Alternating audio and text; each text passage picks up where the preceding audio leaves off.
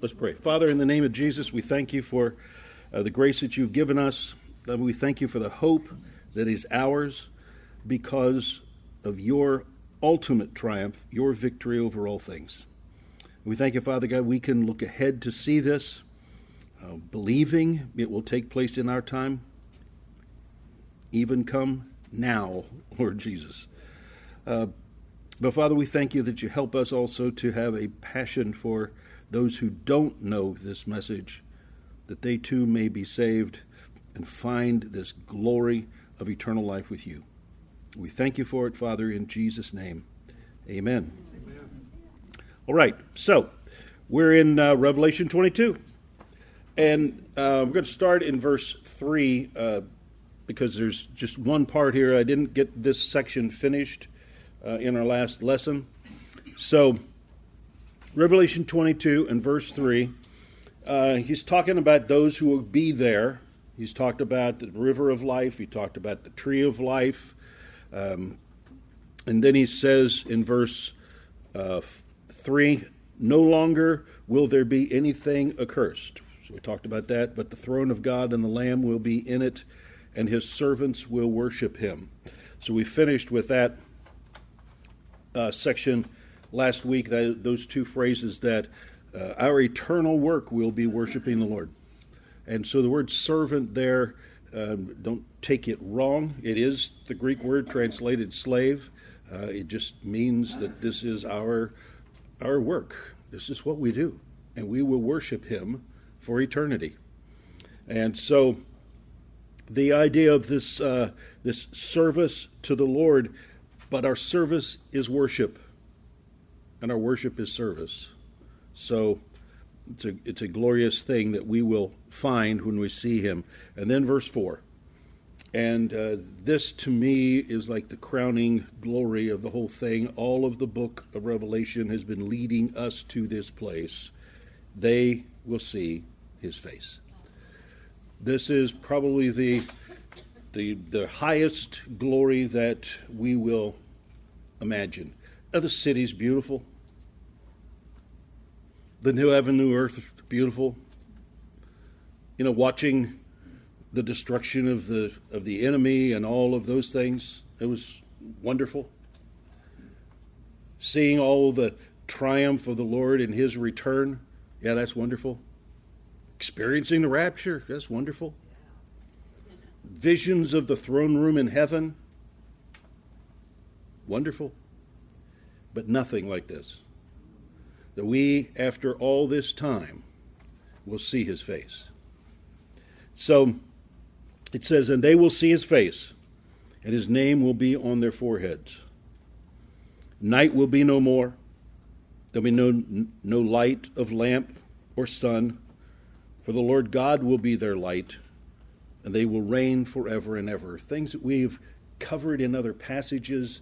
It's just like John just gets this instruction. Just to tell them again. Tell them again. You know, sometimes God has to tell you over and over the good things. You know, we, we do that, you know, in our family. Uh, we tell one another we love them. It's not like it changed since the last time I said it, but I just want you to know. And he just wants us to know there's not going to be any experience there like what we have down here. It's just different. And the fact that there's no light, no lamps or sun, um, the implication of that is also, as I said before, there'll be no shadows, there's no dark places, the buildings will be like transparent. Uh, it's pretty amazing. Christina's been teaching on heaven to the little ones. And so the children have been having these lessons, and she talked about those types of things. She told me today, uh, I was asking her, So, how did you teach, you know, like the new heaven and new earth? She talked about the gold that was going to be there, that everything was going to be gold. And so a couple of the kids, it's like, you mean like jewelry? and they said, she said, well, yeah, but no. It's like everything is gold. The ground is gold. The walls are gold. And And she was explaining that, and the little girl said, But you can't wear it? and it's like, what good is it if you can't wear it? So, in little minds, the, so to them, it's the gold is something that you wear, but uh, it's going to be glorious. But that phrase, "they will see His face," this is something that um, comes like the conclusion of everything that John has seen.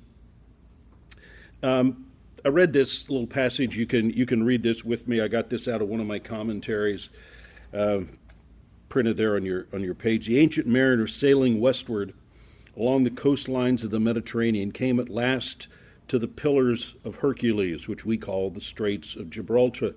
Gibraltar. So, exiting the Mediterranean Sea into the Atlantic.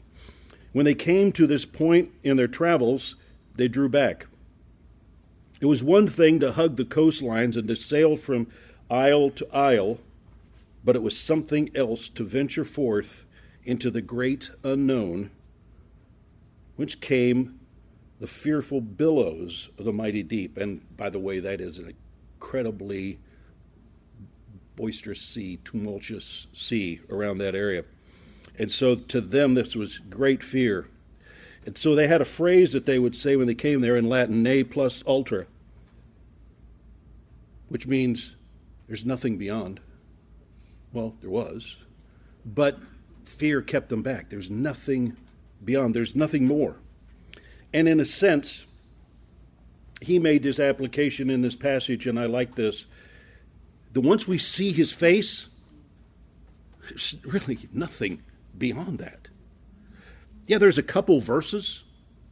We're going to, you know, no light, no death, no sorrow, no tragedy, no darkness. But that's all stuff has already been said. This last phrase, they will see his face, is the end of John's vision. That's it. Everything after this, starting in verse 6, is talking. Either Jesus talking, an angel talking, or John talking. It's kind of like a review. But this, they will see his face. It's, it's like the, the ultimate conclusion to everything. We've seen all that trouble and all those things, but this, this is it. They will see his face. And one commentary called this the crowning glory and joy. Nothing beyond. We've seen wondrous things, but there is nothing greater than the fact that we will see his face. Is something Moses desired, and Moses said he was the humblest of all men. So if anybody could see God's face, it could have been Moses. But it wasn't. Moses desired it, Exodus chapter 33. But the Lord said, "You will see my back, but you but my face must not must not be seen. Exodus 33 23. In our Christian era, uh, God's face is glimpsed through Christ, but not in his glorified state. We'll talk about that in a minute. Through his word, we look into the word, we're changed from glory to glory. Through the cross, we, we see, in a sense, the face of Christ in the cross, his sorrow for us, his desire for us, his passion for us. People have said they've seen God in a vision. They've seen the face of Jesus. I don't know. Nobody in the Bible did, but I'm not saying they didn't. But if they did, it was in a vision, it wasn't in reality. There's a difference between a vision and real. Heaven's not going to be a vision, it's going to be real. And the desire of God is that we would be with Him in a way that we have never been with Him before. And that He will be our God and we will be His people in a way that He has never been that before. And here we will see the face of our glorified Lord and Savior in a way that His face has never been seen before. This is the ultimate. that God has brought us to. 2 Corinthians chapter 3, talking about when we're looking into the Word, 2 Corinthians 3:18 it says, "And we all with unveiled face beholding the glory of the Lord are being transformed into that same image from one degree of glory to another. For this comes from the Lord who is the Spirit." Yes, that's true as we look into the Word, but we're not really seeing the physical face of Jesus. We're transformed. And as we meditate in His Word, as we study His Word, we see it in a way that no one in the Old Testament saw it. But we see that because he's, it's revealed, and we are transformed from one state of glory to another, but never to the full transformation that's going to take place uh, when we see the Lord fully. Peter, John, James, Saul, they saw Jesus, in a sense, glorified, but they didn't see his face. Every passage it says, Matthew 17 on the transfiguration, and he was transfigured before them, his face shone like the sun. Do you ever try to look at the sun? You can do it for a few minutes. Can you do it long enough to see the sunspots and the. No, you can't, because it will burn your eyes. Acts chapter 9, as Saul was journeying, it says he went on his way, he approached Damascus, and suddenly a light from heaven shone around him. And then later, he tells his testimony again in Acts 26. It's the bottom of your page. He said, At midday, O king, I saw on the way a light from heaven brighter than the sun. All right, that's pretty incredible. And then the top of the next page, Revelation chapter 1, 16, John, at the very beginning of this book, as the Lord comes and appears before him. And there he sees the glorified, risen Lord.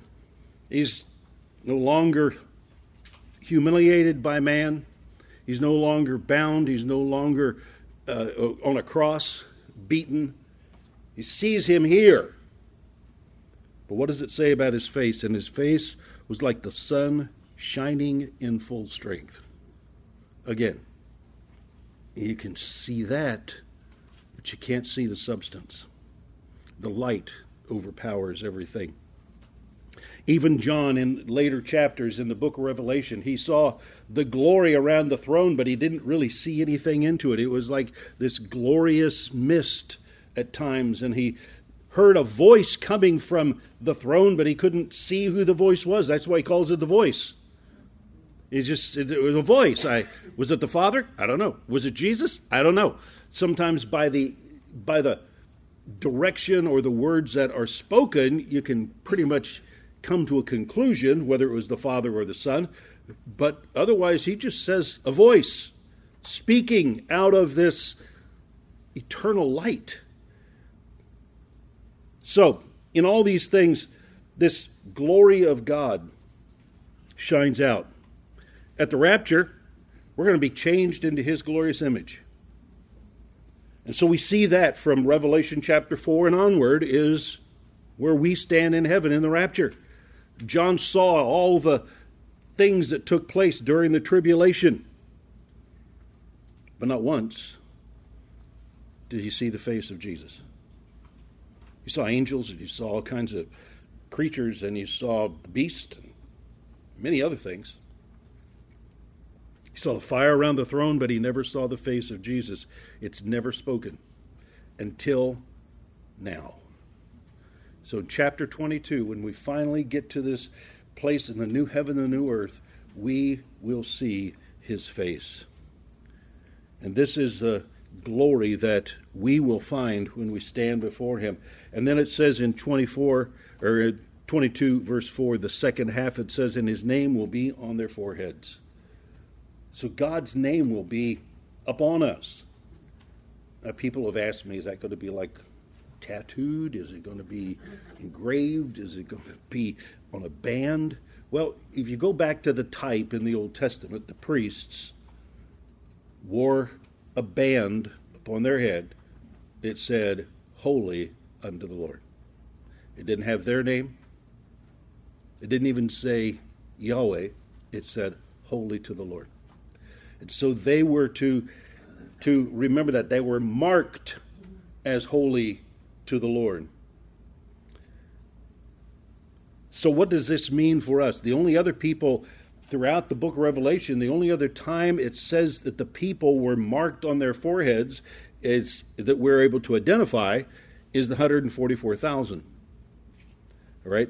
Now, there's other places it says, and all of those who did not take the mark of the beast, but were had the mark of the Lord. It talks about it being there, but they're not necessarily named or identified. So, what does it mean to have this name on our foreheads? Well, it's it's to bear God's name is to be identified with Him, to be in direct uh, relationship, privilege, protection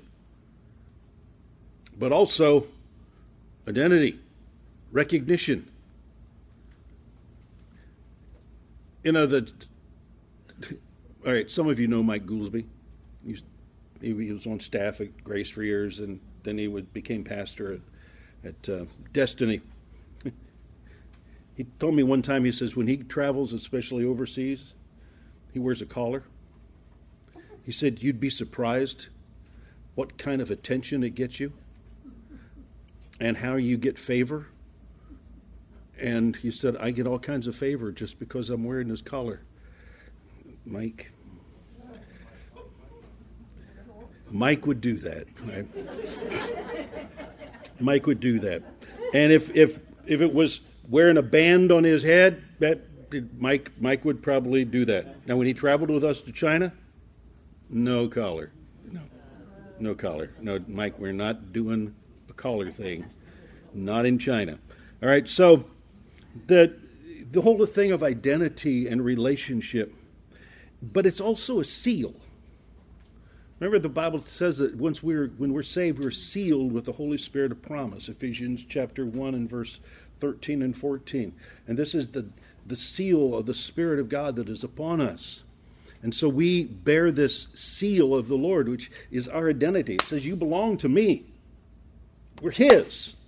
And this, this name on the forehead is not just for us or other people to see, it's for God to say, You are mine. You're mine. Isn't that glorious to know that we are His? Yeah. And so this name will be upon their foreheads. Then verse 5 says, And night will be no more. We've already read that. There'll be no need of light of lamp or of sun.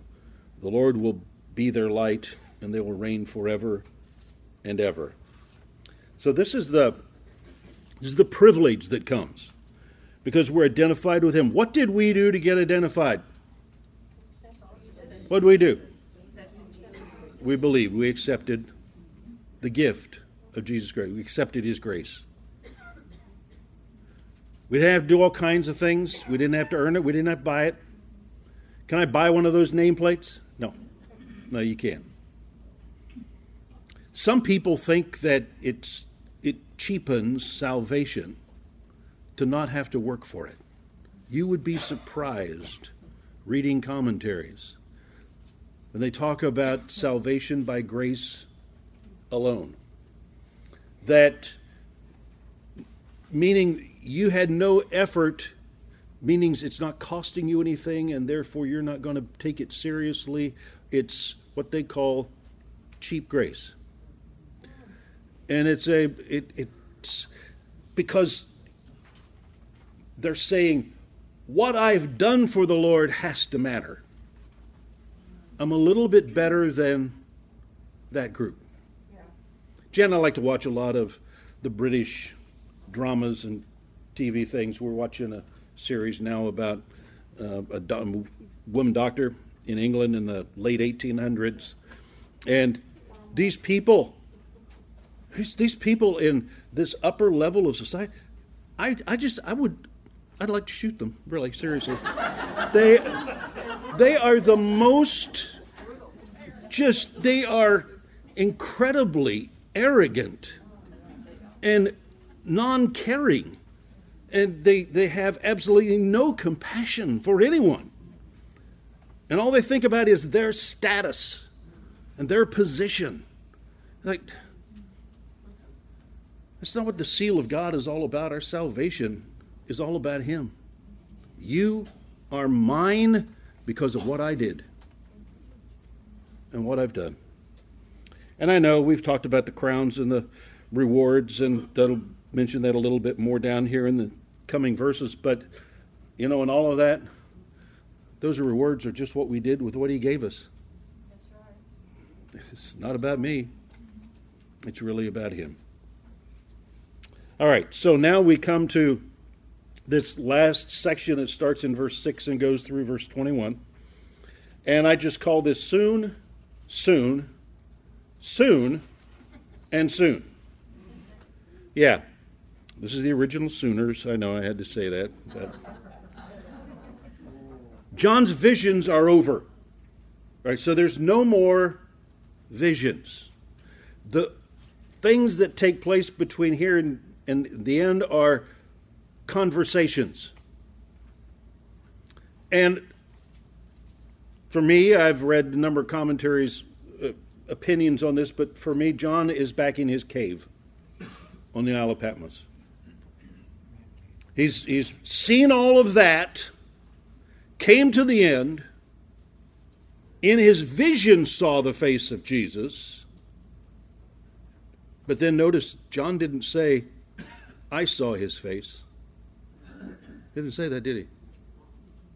He said, They shall see his face.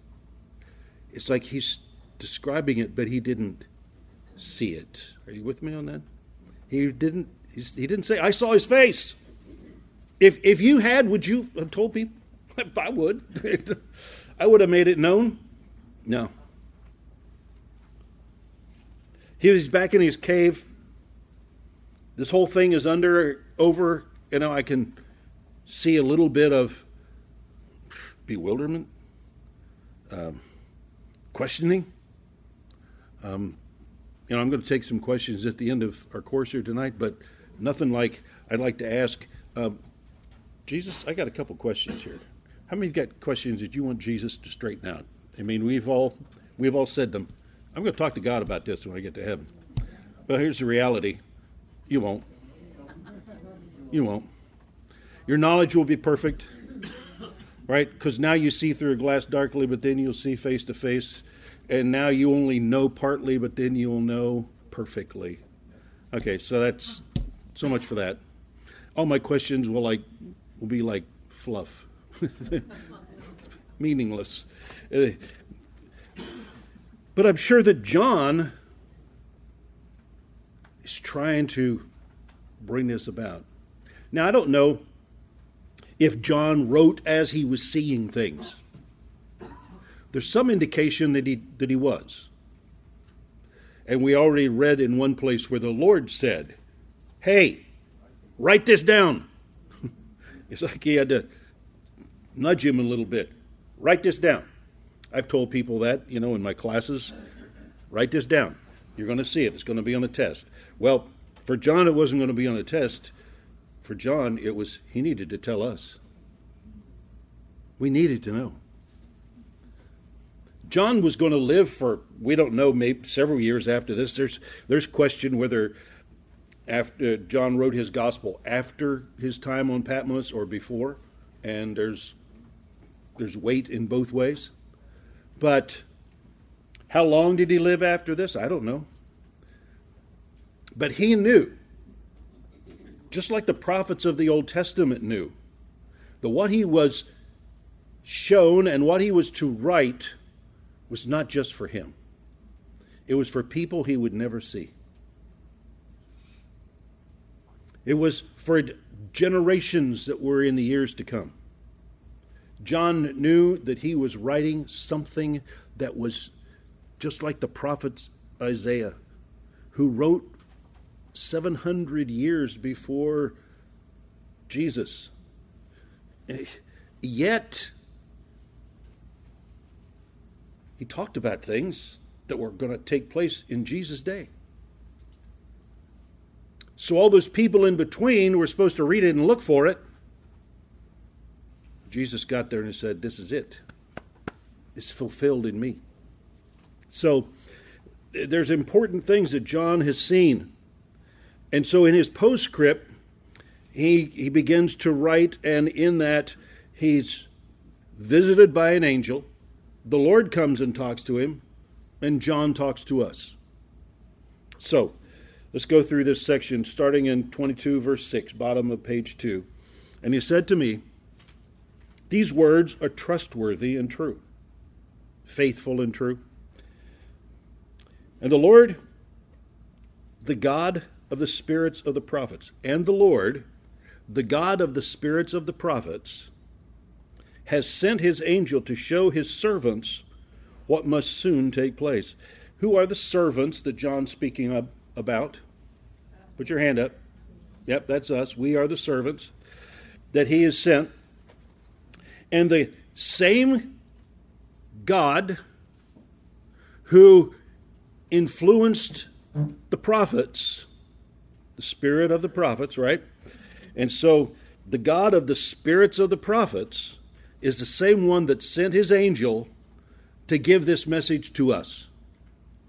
Not just to John. The message wasn't just to John, it was to us. So John knew that he had to write this down, that this had to be passed along. Because what was here, I'm sure if I was John, I would say, okay, I've seen all of that, but Jesus, can we just jump from here to chapter 4? All right, let's skip over the seven churches age. I'm ready for chapter 4. Let's go right now, up to heaven. But it didn't happen in John's day. So God took him. But you know what? John knew that this was for people who were to come. And, as we're going to read, it was also for people who didn't believe. It was to be a warning and an invitation to people who weren't believers in his day and after. And because John was going to write it, and what's written stays here, doesn't get taken to heaven, that when the rapture takes place and the Christians are all taken, it's their Bibles that are left behind. So mark your Bibles well. All right? Put all kinds of notes in there. Because after the rapture, somebody's going to find that Bible. Think about it. At, wow. So, what does he say? He sent his angel to show his servants what must soon, must soon take place. So this word soon just keeps coming up. Verse 7 And behold, wait a minute, we got a different voice now. Between chapter 6, verse 6 and verse 7, a different voice comes across. And in, in the Greek language, it's, it's, a, it's a form of the word and, but it's a little bit changed. We would almost say, and then. Right? And then, behold, I am coming soon. Blessed is the one who keeps the words of the prophecy of this book. This is the voice of Jesus himself. Now, this is the first time that we've heard the voice of Jesus since the early chapters when John was viewing the things taking place in heaven. But directly, the voice of Jesus, this is really the first time it's perfectly identified. Blessed is the one who keeps the words of the prophecy of this book. Now, first, the angel spoke and spoke about the faithful and true witness. We've seen that already. There's, I just put down three references. Uh, Jesus called himself the faithful and true witness, Revelation chapter 3, verse 14. Then it says, in Jesus' return, Revelation chapter 19, as the army is coming forth, and it says, And the one coming to conquer is called faithful and true. And then this voice comes to him from the throne, declared, His words are faithful and true. This, this identity, faithful and true. There's other places where the word faithful is, is used in reference to the Lord. There's places where true or the true one or the truth is used in reference to him. This is a, an identity of something. What is, what is so different? Because this is not like anything we know. As I shared with you before, the most common way that God speaks about himself, the most common um, adjective God uses for himself is faithful. We say holy, angels say holy, God says faithful. Holy being altogether different, separate, distinct, not like anything else. What makes God like not like anything else? He's faithful. That's one thing. He's faithful. How many things in this world have promised to be faithful and are not? But he's called faithful and true. And not only is he faithful, he's also true. If he says it, if he promised it, if he said it would be, it will be. There's nothing untruth in him, untruthful in him. So, when it talks about the Lord, the God of the spirits of the prophets, the, the word spirits there would be better thought of as their hearts or their inner being, this, that, that thing that moved within the prophets. Yes, it was the Spirit, but notice it uses the plural, the spirits of the prophets. So it's talking about each individual prophet, um, as, as the Bible says, was moved on by God. The holy men wrote as they were being moved and there was something inside of them that said, write this, write this, write this. And it didn't make sense to them sometimes. And they were writing about things that they knew they would never live to experience. But they wrote it anyway because they wrote it for a people that they would never know. And so they carried these things through. And so the prophets were both the Old Testament and the New Testament. The, those who wrote the scriptures, those who declared the things of God to us, most of the things that Paul wrote, he was writing to people, but he also wrote about things that were eternal and glorious, things that we would not see until we were in the presence of God, things that were to come, things that were ahead. Prophecy doesn't necessarily mean the future, all right? The Greek word prophetes, the Hebrew word, has to do with retelling. It's, it's more of a word which means tell it again, tell it again, tell it again. And the prophets told it again and told it again and told it again. Sometimes they told things that were in the future, sometimes they told things that were right now. Sometimes they talked about things that were in the past, but they were still prophets. So we've gotten this idea that prophecy has to be about something that's in advance, and it doesn't. Paul says that when we prophesy in the church, it should be to edification, exhortation, and comfort. Edification, building people up, encouragement. Exhortation can mean to correct. It's the same Greek word that's used to preach, to tell. So there can be correction. And uh, don't you've ever received a prophetic word? I've I've had prophetic words that God's given me to speak of correction. They're not rebuke. They're not harsh. It's not condemning. But sometimes people need to hear correction. What you're doing is wrong.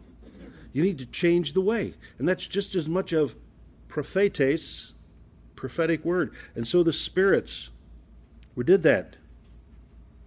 But John is writing the same thing, just like them. Is, is there correction in the book of Revelation? Well, yeah, the seven churches, there's quite a bit of it. But I mean, once we get to the visions in heaven, is there correction? Yeah. Because if you're not living as a believer, this is what you're going to experience. You might want to change your mind, right? You might want to repent. Though that word is not found in places where it says, you know, everybody that's reading this needs to repent of their sin. But you know what? Everybody that's reading it needs to repent of their sin. That's, that's just the way it is. And so prophetic things can carry correction and they can carry a warning. And even as, as John is writing about things that he's seeing in heaven, even these glorious visions that were almost too difficult for him to describe, there's correction, there's direction. It's like if I want to see that, I need to change. Like the word that my grandmother told me my grandfather left for me. I didn't get to be there and to, to see him at his deathbed. He called all the rest of the family, but my father and my brother and, and I, we didn't get to see him, and my two sisters. But Grandma sat me down at the table, and I was far from living for God at that time. And she said, Your grandpa left you this one thing. Tell Jeff I want to see him in heaven. And that little phrase haunted me for years. A little over four years until I opened my heart and received Jesus Christ as Savior. I want to see that phrase was there. There would be things out of nowhere, those words would come to me. I never knew anybody who saw heaven or saw Jesus. And that was, eh, it's a good Lutheran boy, but I'd never, you know, I never thought about seeing Jesus or having a vision or but those things were there. So also the book of Revelation has got these incredible images and visions and promises. Do you want to be there? Do you want to escape all this devastation and destruction and catastrophe that is going to come upon this earth? You need to change your mind about Jesus. That's what the word repent means. Change your mind. Change your mind. So, this word comes to, to us at the end just like it did at the very beginning of the book. In Revelation chapter 1, verses 1 and 2, it says, This is the revelation of Jesus Christ that God gave to him, that he gave to the angel, that the angel gave to John, to give to his servants, which is the believers. so, God, Jesus, angel, John, believers. And it's coming exactly the same way here at the end of the book. Now, Jesus speaking directly to him speaks phrases that take us all the way back to the beginning of the book. Revelation chapter 3 and verse 11 is the first time we read this phrase, I am coming soon. This is to the church at Philadelphia. God had opened a door that no man can shut. And he said, I am coming soon. Hold fast what you have, so that no, man, no one may seize your crown. What did they have? An open door, which means an opportunity. And if the door is open, what are you going to do? Walk through it. You, you want God to open a door, so there it is. Now, please don't get up and walk out, but the door's open at the back. And so an open door means go, do something. But if you don't do that, because God opened the door, if you don't do that, someone else will, and in that sense, they will seize your crown. They will get what you would have gotten because God is not going to let it go to waste. God is not going to let people go to hell because you didn't go. Just like the words of Esther, God will raise up someone else, or Mordecai. God will raise up someone else. If you're not willing to step forward, God will raise up. Because people are not going to go to hell because you didn't go. But you won't get the crown. And so that will be one of your lessons in heaven loss of reward. So there is that promise, and that's the first time he talks about coming soon. So I'm not going to say, well, the door's open, but I'll go later. No, because he's coming soon, and it, it might be before I decide it's time for me to get through the door. Paul said, A door has been opened to us. Pray, pray for us. Because there's many adversaries. And then he also said, Pray that, that I will have boldness to speak as I should. Paul asked the church to pray for him to be bold? Paul? I mean, really? Paul and bold, four letters. Same thing, right? No, Paul said, Pray for me that I will be bold to speak as I ought to speak. This door is open. I need to go through it. So, this is the, the emphasis of this I am coming soon. It also a repetition of what we read in Revelation chapter 1 and verse 3 Blessed is the one who reads aloud the words of this prophecy, and blessed are those who hear and keep what is written in it, for the time is near. Can I say another way? I'm coming soon. the time is near. And so this this words of this prophecy, three other times that it's spoken of here in these last chapters. So four times in this last chapter, chapter 22, this word is found prophecy, prophecy, prophecy. And what are we supposed to do? Guard it. What does that mean? Watch over it. Watch over it. Pay attention to it. Confirm it. Put value into it. That's what it means to keep my words. Don't translate the word keep as obey. It's not the same Greek word. This is a military word which means to form a, a, a fortress around, to guard something. Guard my words. What does that mean? God speaks. In, in, this, in this instance, John's talking about the words of his prophecy. Guard it. Don't let people take this away from you. There are people that say, well, we don't need the book of Revelation. It's a closed book. No, it's not a closed book. He tells John down below, do not seal this book. Yet, we were told by one of the first church leaders that spoke to us don't read the book Revelation, it's a sealed book. No, Daniel was told to seal his words. John was told don't seal these words, release them.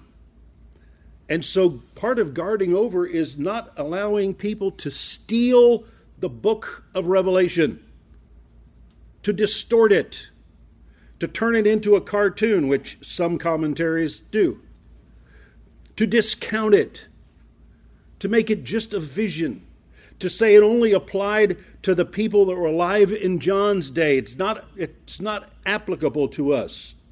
yeah, it is. Guard it, keep it, watch over it. And so these are things that we as, as believers should do. By the way, there about the middle of your page, we're not only to guard the book of Revelation, we're guard all Scripture. To guard all of His Word. 1 Timothy 6 and verse 20, 2 Timothy chapter 1 verse 13 and 14, Paul tells Timothy to watch over it, guard it, keep it, maintain it. After hearing and reading the book of Revelation, we should love Jesus more. We should have more encouragement. We should be built up. Uh, I told you about the time I, I was recording the New Testament on tape, the Phillips translation and the day that I read the book of Revelation, I'd read through it several times, practicing saying the words so I didn't stumble over myself when I was doing the recording. And I sat there and I read through the book of Revelation. I, I tell you, seriously, I, I felt I could walk through a wall. It was it was like, go ahead, give me a give me a pond. I'll walk across it right now. I was so filled with victory and so filled with energy. So try that sometime. It says that, verse 3. Blessed are those who read aloud. The Greek word means to read it aloud. Try it. And don't just don't just read it in your head. if you have to, close yourself in a room and read it out loud. You see it, you speak it, you hear it, and it comes back inside of you. It's a great thing. So the next thing then is John and this angel, and so this angel comes and speaks to him. And uh, this is not something that John dreamed up. This is this is coming from God Himself. John referred to himself by name three times in this opening section, chapter one, verses one, four, and nine, but had not mentioned his name since. Till we get here. I, John, am the one who heard and saw these things. Wow. I did. Say, well, I don't believe it. Well, John did, and he said, God told me to write this down. I heard and saw these things, and when I heard and saw them, I fell down to worship at the feet of the angel who showed them to me. I probably would have too.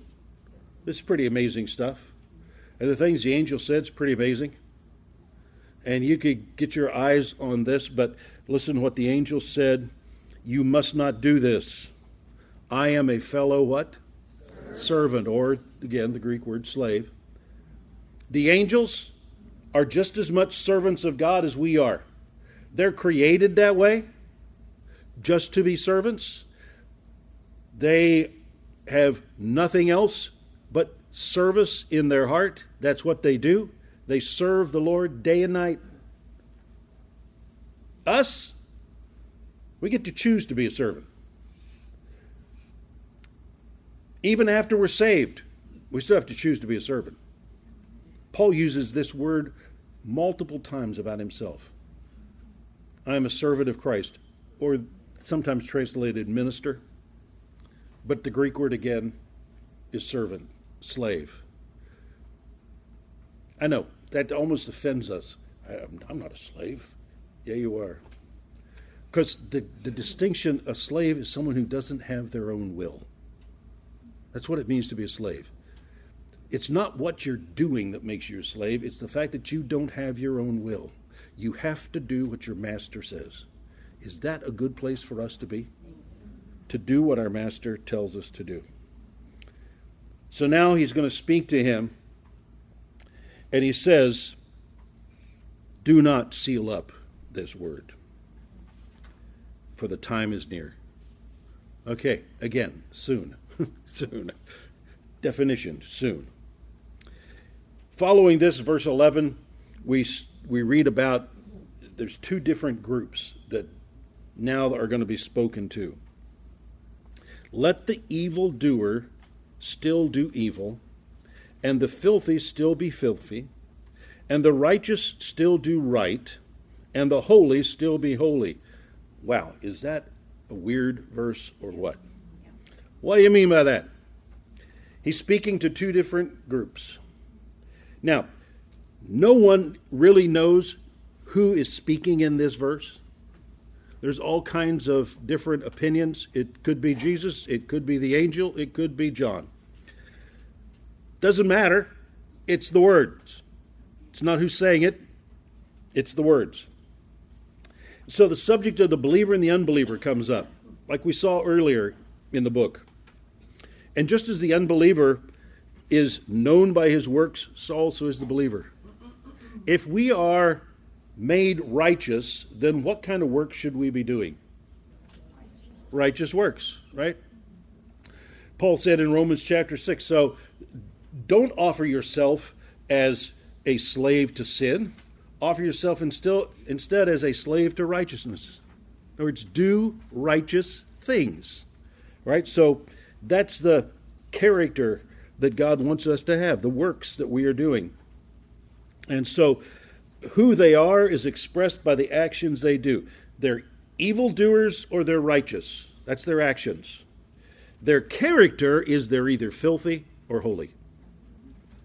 The righteous do holy, or the righteous works of the holy ones, and the evil works of the filthy ones. And it's like, filthy? Really? That, that's such a word. We don't use that word filthy anymore, do we? Yeah. But one of the one of the seemingly apparent things in this verse is that the unbelievers aren't going to change, and we are not going to change. We're secure in Him. So let's do some righteous works. If my character is holy, then I'm going to do righteous works. And so this is to be read by who? Well, believers are going to read this, but who else is going to read this? Unbelievers. So this verse is a direction to them because there's something coming. Top of page four Behold, what? I am coming soon, bringing my recompense with me to repay each one for what he has done. There's those two groups unrighteous deeds, judgment. Righteous deeds, rewards. And so he is going to deliver these things as we've seen in earlier chapters. Verse 13 I am the Alpha and the Omega. There's not a name that can be named that isn't made up of the letters in your alphabet, whatever language you're speaking. Here it's Greek. We would say A to Z. Chinese language, I think, has 600 and some characters or something like that. They don't have letters, they have characters. Whatever those characters are, whatever language you have has a big first letter and a last letter. And every name that can be named, every disease, every affliction, every evil work fits within that. And Jesus is the Alpha Omega. His name is above every name. He's also the first and the last. He's before everything, and he is the farthest extent of everything. And so the idea of being first and last. And then the beginning and the end. The beginning is the Greek word has to do with the head from which everything proceeds. Out of the head, everything else comes. But the word end is the one in which everything is fulfilled. So I, I love that phrase the beginning and the end. Out of him comes everything, and in him everything is completed. What a, what a beautiful picture of the Lord.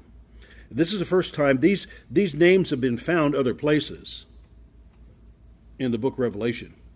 This is the first time all three of them have been in one verse. Now, we come to the end of this, this section, chapter 22, verse 14 Blessed are those who wash their robes, so that they may have the right to the tree of life, and they that may enter into the city by the gates. Who is that? That's the believers.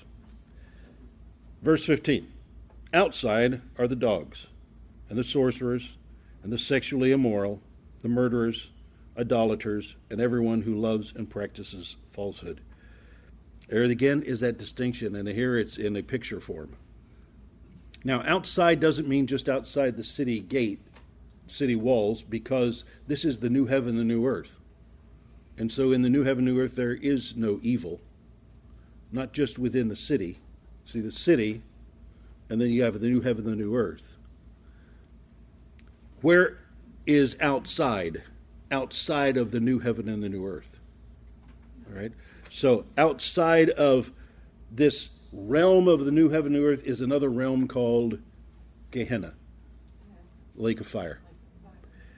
And so this either you're in the city because you're a believer, enjoying the new heaven and the new earth, or you're outside, outside that realm into a realm called eternal damnation.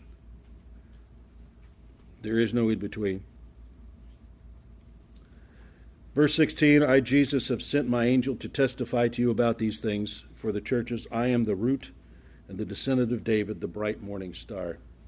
I, I love that phrasing, the root and the offspring. Jesus is both the root of David, in other words, the, the furthest ancestor of David, but he's also the son of David right? That's the beginning and the end. he's the one who created everything, and he's the one in which everything is fulfilled. And then also the bright morning star.